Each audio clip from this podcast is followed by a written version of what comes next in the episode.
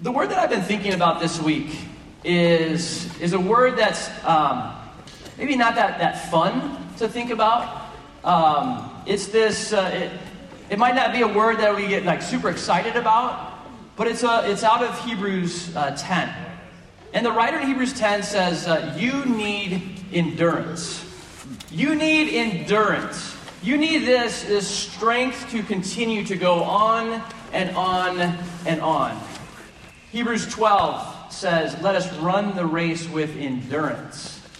Following Jesus is not a sprint where you sprint, you know, 100 yards and then you're done, or you sprint for a short time in your life and then you are done. In Hebrews, it talks about this endurance, this long haul that we are on in, in walking with Jesus. And that's why I even love bringing up Enoch with, with Keese, because Enoch, he walked with God for 900 years. And I know life expectancy was a different, it was different uh, thousands of years ago. But that's the picture that we need to have in our minds. This, this long haul walking with, with Jesus, this endurance. And often people can think like, well, endurance means slow, and sometimes when you are running a long distance, it's good to go slow. But I often don't think that it's like always has to be that way. We can ask Jesus, like, you know what, I'm running hard after you, Jesus, and I'm asking you to give me the endurance that I need for this long haul to keep going for it every day of my life. But as I think about the word endurance, I think, uh, you know, we like to start a lot of things in our lives. We like to start, and, and there's a lot of energy and excitement when we start something. You know, think about a road trip, and some people are going to be going on vacations. You, you get excited about a road trip. You, you buy the snacks, you hop into the van or the, the vehicle that you're in, and you set off on this road trip, and you're super excited, and then you hit Indiana. and you're like, are we there yet? And no, you still have like 12, 15 more hours uh, to go just to get through Indiana. Um, but I also think about projects, frankly, on a house. And with uh, home improvement and, and, seeing things on TLC and all that stuff, all those home improvement shows, people get really excited to engage in home improvement projects. And they dive in and they've seen Demo Day on whatever show, and, and they get in, they start like swinging their hammers and start, you know, constructing. And then you get into the middle of the project and you're like, oh, this is such hard work. There is that, that middle section that is just so difficult to get through. There's excitement when you start, frankly, excitement when you, you start getting close to the finish, but just that middle piece of endurance is so needed. And I know we need endurance because if you look at anybody's house and the projects that they've started and that aren't completed uh, just around the house, there's things in my house that aren't completed that I started years ago. And then you really quickly, you know, finish them right when you sell the house or list the house. You're like, I got to get these things done. And that just shows that we need endurance in our lives. But endurance, frankly, isn't sexy, if you will. It's just this slugging, you know, day in, day out. But the writer of Hebrews says, you need endurance. But I don't think, or I think that so often we don't want to go through the pain and the discipline and, and really what it takes to produce endurance. I mean, life is, is hard. We, should, we heard that. But there's something that happens in the midst of suffering that the Lord can use. Look at Romans 5. I just want to hop over there and then we're going to hop into something in Hebrews. Look at Romans 5.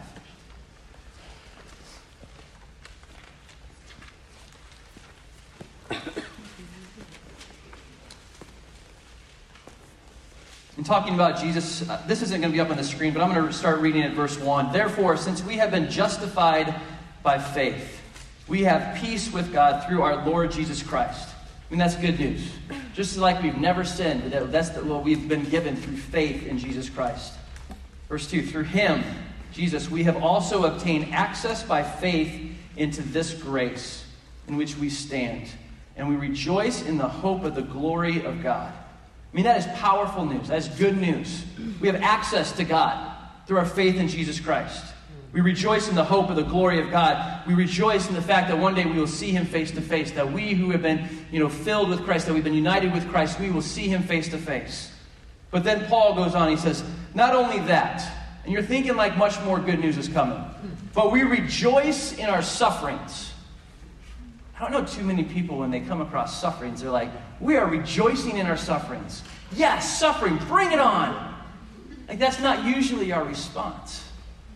But Paul says this suffering. We rejoice in our sufferings. Why? knowing that suffering produces endurance. Endurance produces character. Character produces hope. And hope does not put us to shame because God's love has been poured into our hearts through the Holy Spirit who has been given to us. He says suffering produces endurance. Endurance produces character. Character produces hope. I think of that. And if I really search my heart, I want character and I want hope. And frankly, I want endurance. But I want it all without going through suffering. So often we want the benefits of this without going through it.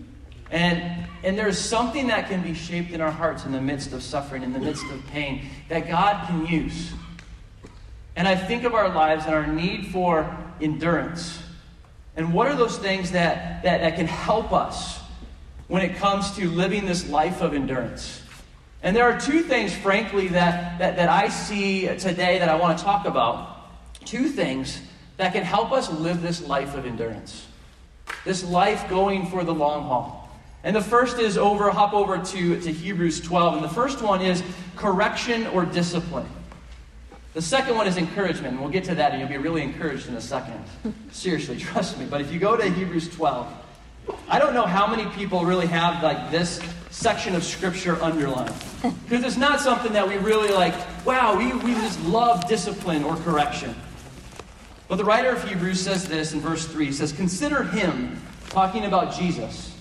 Consider him who endured from sinners such hostility against himself, so that you may not grow weary or faint hearted. So saying, Consider Jesus. Consider what he went through that he endured, that he went all the way to the end. He didn't grow weary or faint hearted. Even as he was going towards the cross, he, he saw the cross, he saw the pain of the cross, but he prayed to his Father and said, If there's any other way, do it. But not my will be done, your will be done. Jesus was faithful, he endured to the very end. Then the writer goes on and says, In your struggle against sin, you have not yet resisted to the point of shedding your blood. Pretty much, you're like, you're suffering, you're going through some difficult times, but you haven't given up your life yet. Then it goes on Have you forgotten the exhortation that addresses you as sons? My son, do not regard lightly the discipline of the Lord, nor be weary when reproved by him. For the Lord disciplines the one he loves, he chastises every son whom he receives. It is for discipline that you have to endure. God is treating you as sons. For what son is there whom his father does not discipline? If you are left without discipline in which all have participated, then you are illegitimate children and not sons. Besides this, we have had earthly fathers who disciplined us, and we respected them. Shall we not much more be subject to the Father of spirits and live? For they disciplined us for a short time as it seemed best to them, but He disciplines us for our good, that we may share His holiness. For the moment, all discipline seems painful rather than pleasant but later it yields the peaceful fruit of righteousness to those who have been trained by it. Therefore, lift your droopy hands, strengthen your weak knees, and make straight paths for your feet, so that what is lame may not be put out of joint, but rather be healed. Discipline. We all need this, but we read this and we're like, ah, that doesn't get me super, super excited. Like when you talk about discipline or correction, no teenager is, is, is going to school the next day after being disciplined and saying, you know what, my parents disciplined me, they corrected me, and it was amazing. no one is even no one is ever you know saying that, but we need this if we are to endure. We need to be equipped, we need to be complete, we need to be corrected. But as we think about this word discipline or, or is uh, what is discipline? What, what is this discipline that, that the writer is talking about? If this is good for our benefit, if there's some, some good that comes out of it, what is this discipline? And the first thing that comes to mind is, is discipline is different than punishment. Discipline is different than punishment. We are not being punished. The writer's not talking about being punished for our sins. See, sometimes people can, can, can say, and I've heard this God is punishing me for what I did years ago for choices I made years ago. That's why I'm going through what I'm going through today. And I would say that is completely false and it's against what this book teaches. Yeah. See, see, God, there is, there is punishment for sin. There is a penalty be, to be paid for our sins. But the beauty of the gospel is that, that God so loved us that he put all of the wrath of God, his, his punishment, he placed that on his son Jesus. And when Jesus went to the cross and said, It is finished, that means it is finished. The penalty for our sins was finished if we put our faith in Jesus Christ. The one who is, is righteous took on our sin for the unrighteous so that we can be filled with new life in Christ. We have been delivered from the wrath of God by Jesus Christ. Jesus saved us from the curse of the law so that we wouldn't have to be cursed. He became a curse for us. And so I want us from the very beginning to, like, when we think about discipline, to, to completely eliminate this, this idea that discipline is punishment. That God is getting you or I back. If you are in Christ, the punishment has already been paid when He placed it on His Son, Jesus. But we see this word discipline in here.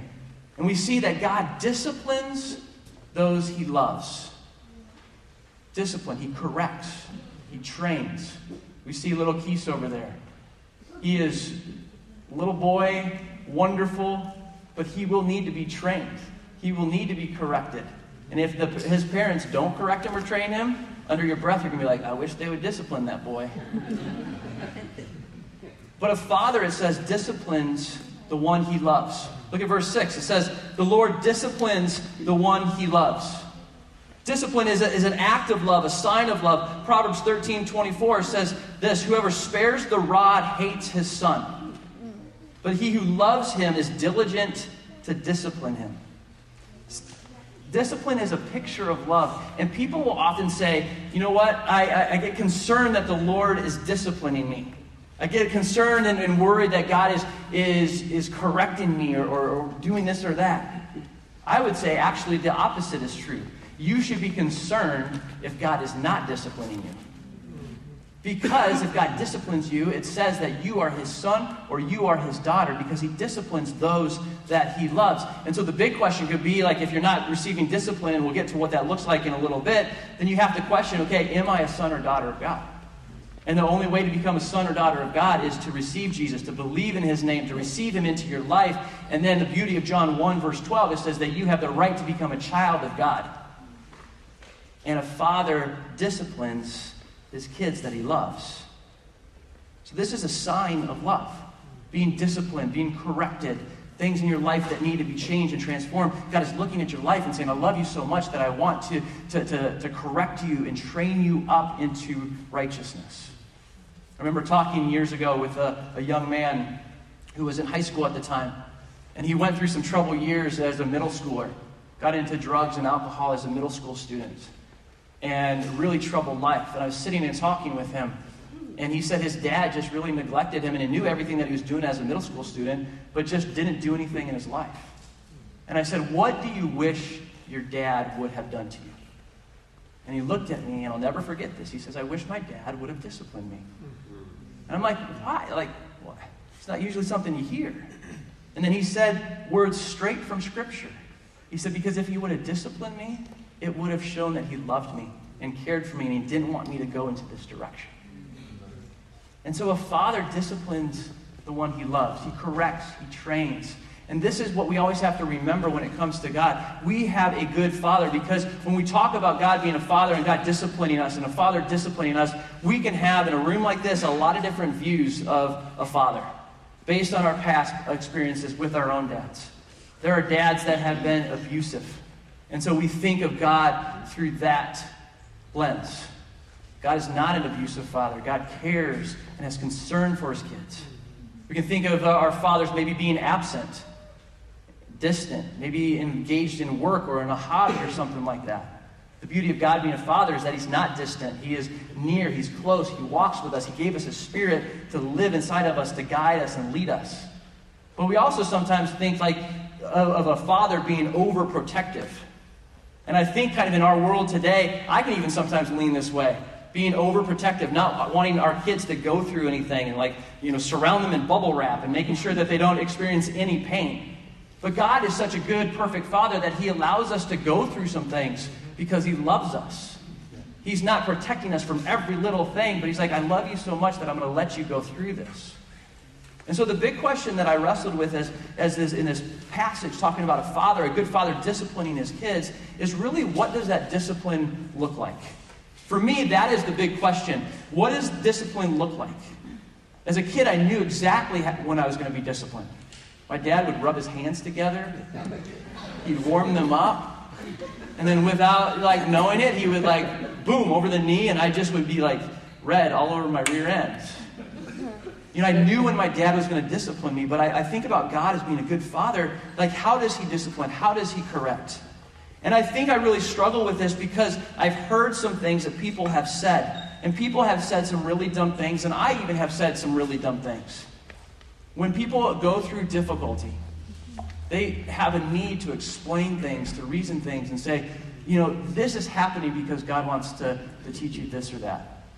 God sent this because he wants you to learn this or that. And I've struggled with that because people have said, you know, this sickness is happening because God is teaching you this. And I want to be crystal clear. That is false. Cancer, sickness, all of that is of the devil, is demonic, is from the pit of hell. Broken relationships, that's the result of sin in our lives and sin in this world. Greed, which causes so which is the result of sin, causes so much pain in people's lives. Persecution, if you're facing suffering, if you're going through difficult difficulty in your lives and people are saying stuff about you because of your relationship with Jesus, that is because the enemy hates Jesus. And because you love Jesus, the enemy hates you and is sending people to, to get you off track, to persecute you. I want to be crystal clear. Death, disease, darkness, anything that we feel is from the pit of hell, is from the enemy. The enemy has one job. John 10, 10, John 10, 10 says this The enemy comes to steal, kill, and destroy. That is the only thing that he knows how to do. That's the only thing that he wants to do in your life. If you want an example, look at Job in the Old Testament. He wreaked havoc in Job's life. Just unleashed everything in Job's life. And he went through hell, and it was all as the result of the enemy's purpose in our life to steal, kill, and destroy. And so I want to encourage you when people go through things, don't give into this pressure, this temptation to explain everything. Because you're not God, and I'm not either. And so come around and care for people, love them, comfort them with the same comfort that you yourself have received. But you know what? God doesn't cause it. But the big question is like, okay, can he use it? And I think of Genesis 50, verse 20, the life of Joseph up and down, up and down, got to the end of his life, and Joseph experienced a lot of pain. And it says this in Genesis 50, verse 20. It says, What the enemy intended for evil, God used for good, for the saving of so many. And so God can use your circumstance. God can use what you're going through. God can use your situations that you're facing and craft and, and, and shape your heart and train you in righteousness.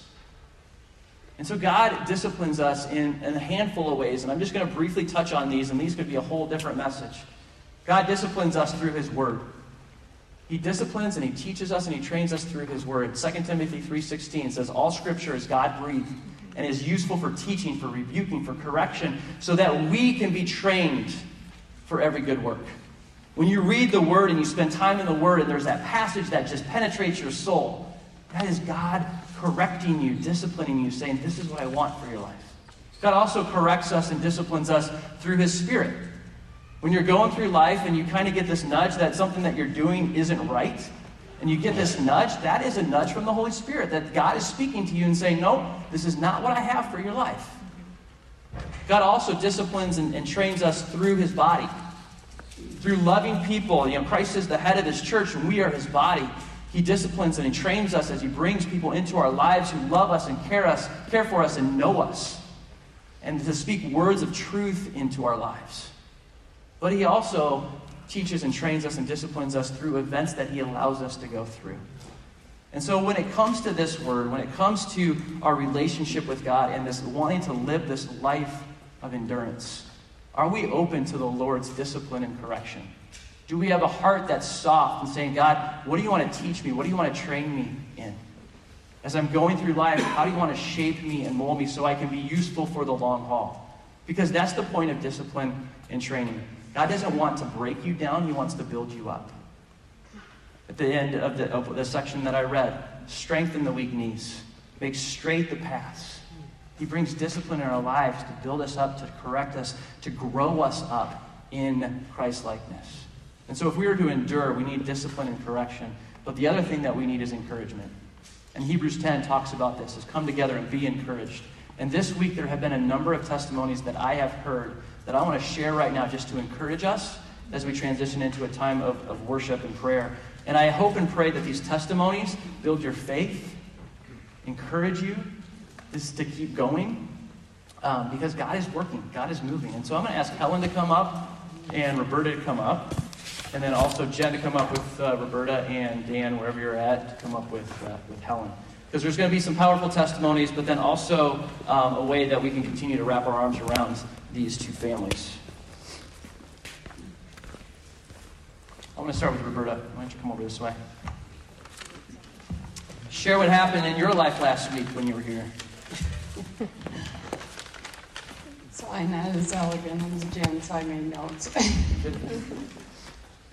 But last week at this time, actually, I was really fighting to even show up here. I just, not this past week, but the week before, I was just really having a hard week. I can't pinpoint anything other than I was just weary, just so weary. Um, and it was basically just a step of faith to even go to church. And I commend Jody.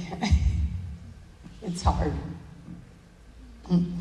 But while we were driving there, I, I prayed, Lord, I need your encouragement today. And he didn't disappoint. Um, res- res- restoration Church was such a blessing to our family in so many ways. our whole family was encouraged by the word um, right away that Martha gave um, from Hebrews 10:36. For you have need of patient endurance to bear up under difficult circumstances without compromising so that when you have carried out the will of God, you may receive and enjoy to the full what is promised. Those are just powerful words. And then Dave's message really lifted us up to um, how does it look to live a life of faith, to be uncomfortable, vulnerable, to have endurance, uh, keep on praying, for people to be healed without faith, it is impossible to please God. And um, we just really love, Dave, how you put it that it's like, I don't understand it. And, and I love how you don't try to come up with a philosophy why things are. You just take God's word for his word, for truth and and saying, you know what? I just know that if I don't pray, I don't see any healings. And if I do, I do see healings, although there are times when I don't. But we just keep on praying. Um, so just in, that was just so healthy. And then Jim came up and boldly prayed for um, Ryan's healing, and that was like healing salve for our, our souls to go from attending a church where never, never once in seven years was there a prayer that he would be healed. Just persevere. But Jen had the audacity to stand on his healing, to ask God for his healing, and expect his healing. And then Cece prayed with me. And it was almost like something physically came off my shoulders. It was, I've, I've never experienced anything like that. And we parted with her promise to pray in the Spirit for me every day. And I have felt those prayers. It was, uh, it was a remarkable, remarkable week. Um, Mike came and picked up Jason and had supper there and enjoyed Mike's.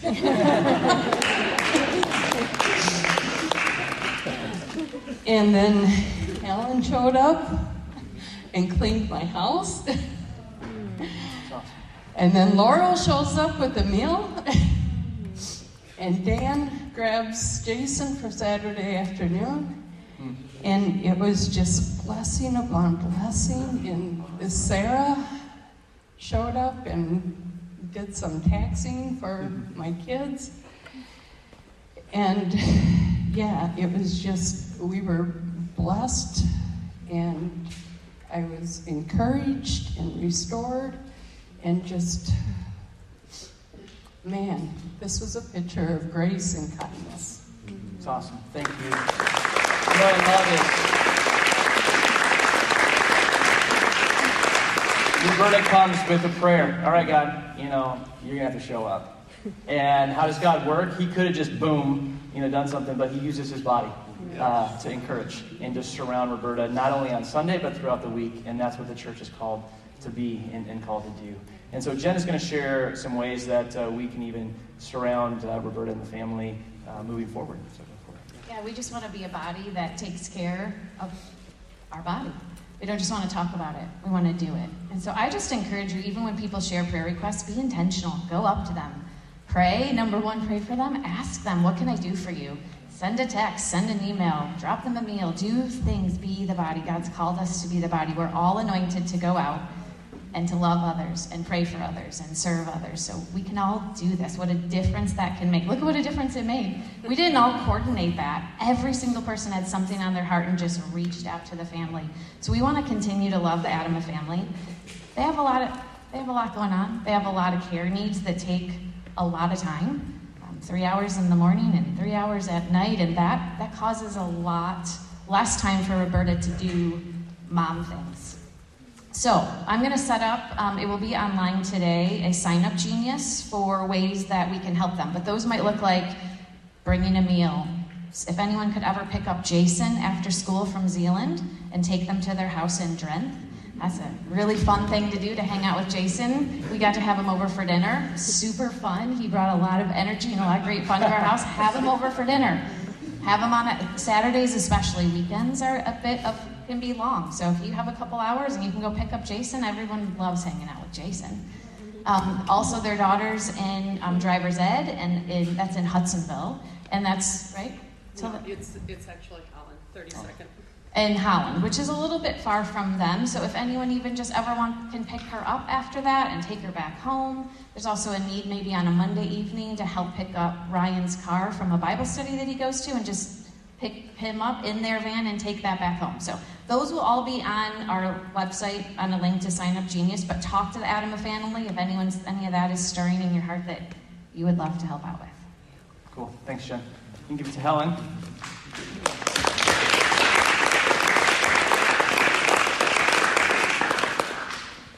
All right. So I wrote some things down as well. Um, last October, I met with Dave, and as I was thinking about this, um, we were catching up on Andrew, my grandson, who is six and has uh, neuroblastoma. And at that point, he was in remission. And we were talking about it, and he was healthy and happy. He had started kindergarten, and he had been to the ER the week before with a fever, and my daughter just instantly went to fear. We're back here. And I just remember telling you, we're not living that until it's here. Fast forward about six weeks later, we got the results that um, he had a tumor in his head, right at the base of his skull. Uh, it was not operable, and we had relapsed. Cancer was back. So it was the size of a golf ball, and since then we um, we let fear and worry creep in, um, and right away we were just in shock. So this was from my journal that I wrote um, couple days after we got that because we were just at the pit. Um, he who dwells in the shelter of the Most High will rest in the shadow of the Almighty. I will say to the Lord, He is my refuge and my fortress, my God whom I trust. Lord, I'm resting in you. I'm trusting in you and always. I am heartbroken that Andrew's cancer has returned. This isn't fair, it isn't right, and it is so frustrating. I want to be wrong and I want to hear we made a mistake. We can't hear that and we can't move forward to watch him grow and smile, silly, and laugh. Why, Lord, why? My life's journey to date has been filled with heartache, pain, grief, sorrow, trials, and tribulations. It is never easy and never dull. Always filled with high needs, but this one takes the cake. This one has me at a loss. He's just a kid. He doesn't get to choose. No reason. Why? Just why? Friday the 13th, 2020 sucked. Nothing would make it worse, and no one could say or do anything to make me feel better. I'm choosing to trust you, Lord, for strength in the journey, for what we need to be full of life and offer peace to those around me. The next season is going to be hard. It is going to be bone crushing hard, Lord. I'm begging for a miracle, trusting with all my faith and knowledge that your goodness in this relapse is the beginning of a story of hope, a story of redemption and of healing a show of your mighty power and testimony of your goodness and all that comes with your love and tender heart and compassion. That you are present, you are real, you are good now and always. Lord, I'm trusting for what's next. I rest in your shadow, I lay in your protection under your wing. The rain and the wind, the storms of life will not harm me when I rest with you. So, since that point, we've had six rounds of chemo, 15 radiation treatments, multiple scans, and nothing changed. The tumor didn't move, it didn't shrink, it didn't go away. Three weeks ago, we were told we were at the end of traditional treatment. We had a half a dose of chemo because his counts had not recovered, and we had no other options. At that point, we weren't part of a clinical trial or accepted, um, but we were still anxious, but I was still believing that God would heal, but I also braced for reality that might not happen. Last Sunday, Dave preached on Hebrews 10:36. For some reason, last Sunday was powerful for lots of people. Um, he started the message asking, "What am I doing right now that makes me feel uncomfortable? And what is it that makes me feel uncomfortable?" I was convicted, and I believe that God could heal Andrew, but I continued to say, "If He doesn't, He is still good." I'm a realist and a planner. I like to know what's going on so I can be prepared. Right? the journey has thrown me off and pushed me out of my comfort zone and has forced me to plan, not plan and to take each day as it comes. Sunday, I decided I would not pray for healing and add the but if not, Lord, I know you are still good. I claimed Andrew would be healed and his scans would be cleared. I prayed for myself. I prayed it over Andrew. Um, the morning of the scans was Wednesday. Um, I sat and snuggled with him in the chair, and I'm like, Andrew, today we're going to have clear scans. God has healed you. Scan days is full of anxiety. You just don't know. The doctors call, they don't call. Uh, medical records are electronic now. Um, we got his relapse notification via email at 7 o'clock in the morning because the doctor didn't see it. They just automatically put it in your records. You get to read them. So we didn't expect any results on Wednesday. We thought we weren't going to hear anything. We would get the results Thursday morning in an email, read them ourselves, process, and go on. That didn't happen. They called my daughter back up while she was still there, and the doctor wanted to meet with her.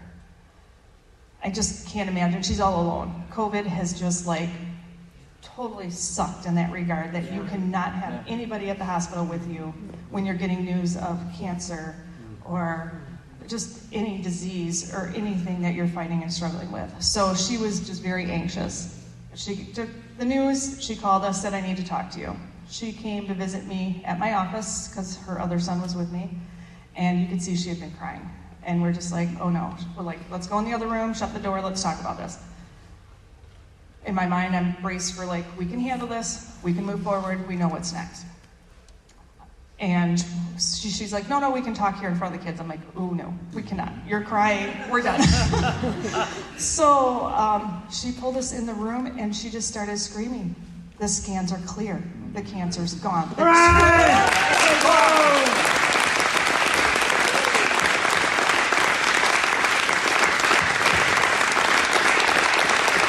have my little miracle here with me today.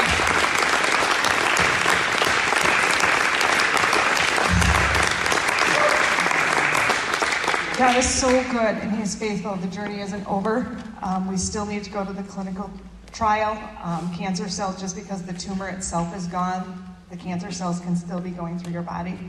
Um, so my daughter and I will travel to North Carolina next week. Apparently, North Carolina is more medical friendly because I get to go along into the hospital with her. Um, and then we will start that, and she'll have to travel every three months to get on a maintenance drug. Um, I can say the enemy is just like, he's there though, because this week I felt very heavy and convicted. I felt guilt for my grandson receiving a miracle and others not. And I don't understand it, but I know God is good and I know there is hope. Um, the very first week of Restoration Church, you said this our hope cannot be in the outcome, but in Jesus, our final destination and the reunion with the Savior. He is our hope. Thanks, Helen. Wow. Yeah.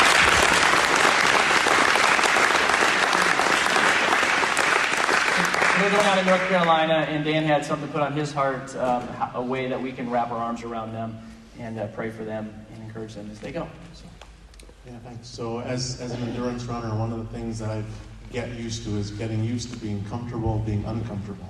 And because as you run long enough, discomfort is going to turn to pain. Whether it's toenails coming off or whatever, it's going to happen. And so one of the ways to manage that pain and get through it is with training partners. So you have somebody running with you, you can feel the breathing, feel the cadence, you just get through that. Or even virtually. I have running buddies all over the world that we share our runs with each other, what went well, what didn't. And you don't take the pain away while that happens, but just sharing it somehow makes it easier to get through and manage that. So Dave and I were talking about that, and I think God nudged me to say, you know what, as I heard about this trip and the miles that this family is going on, um, you know, I can be the training buddy.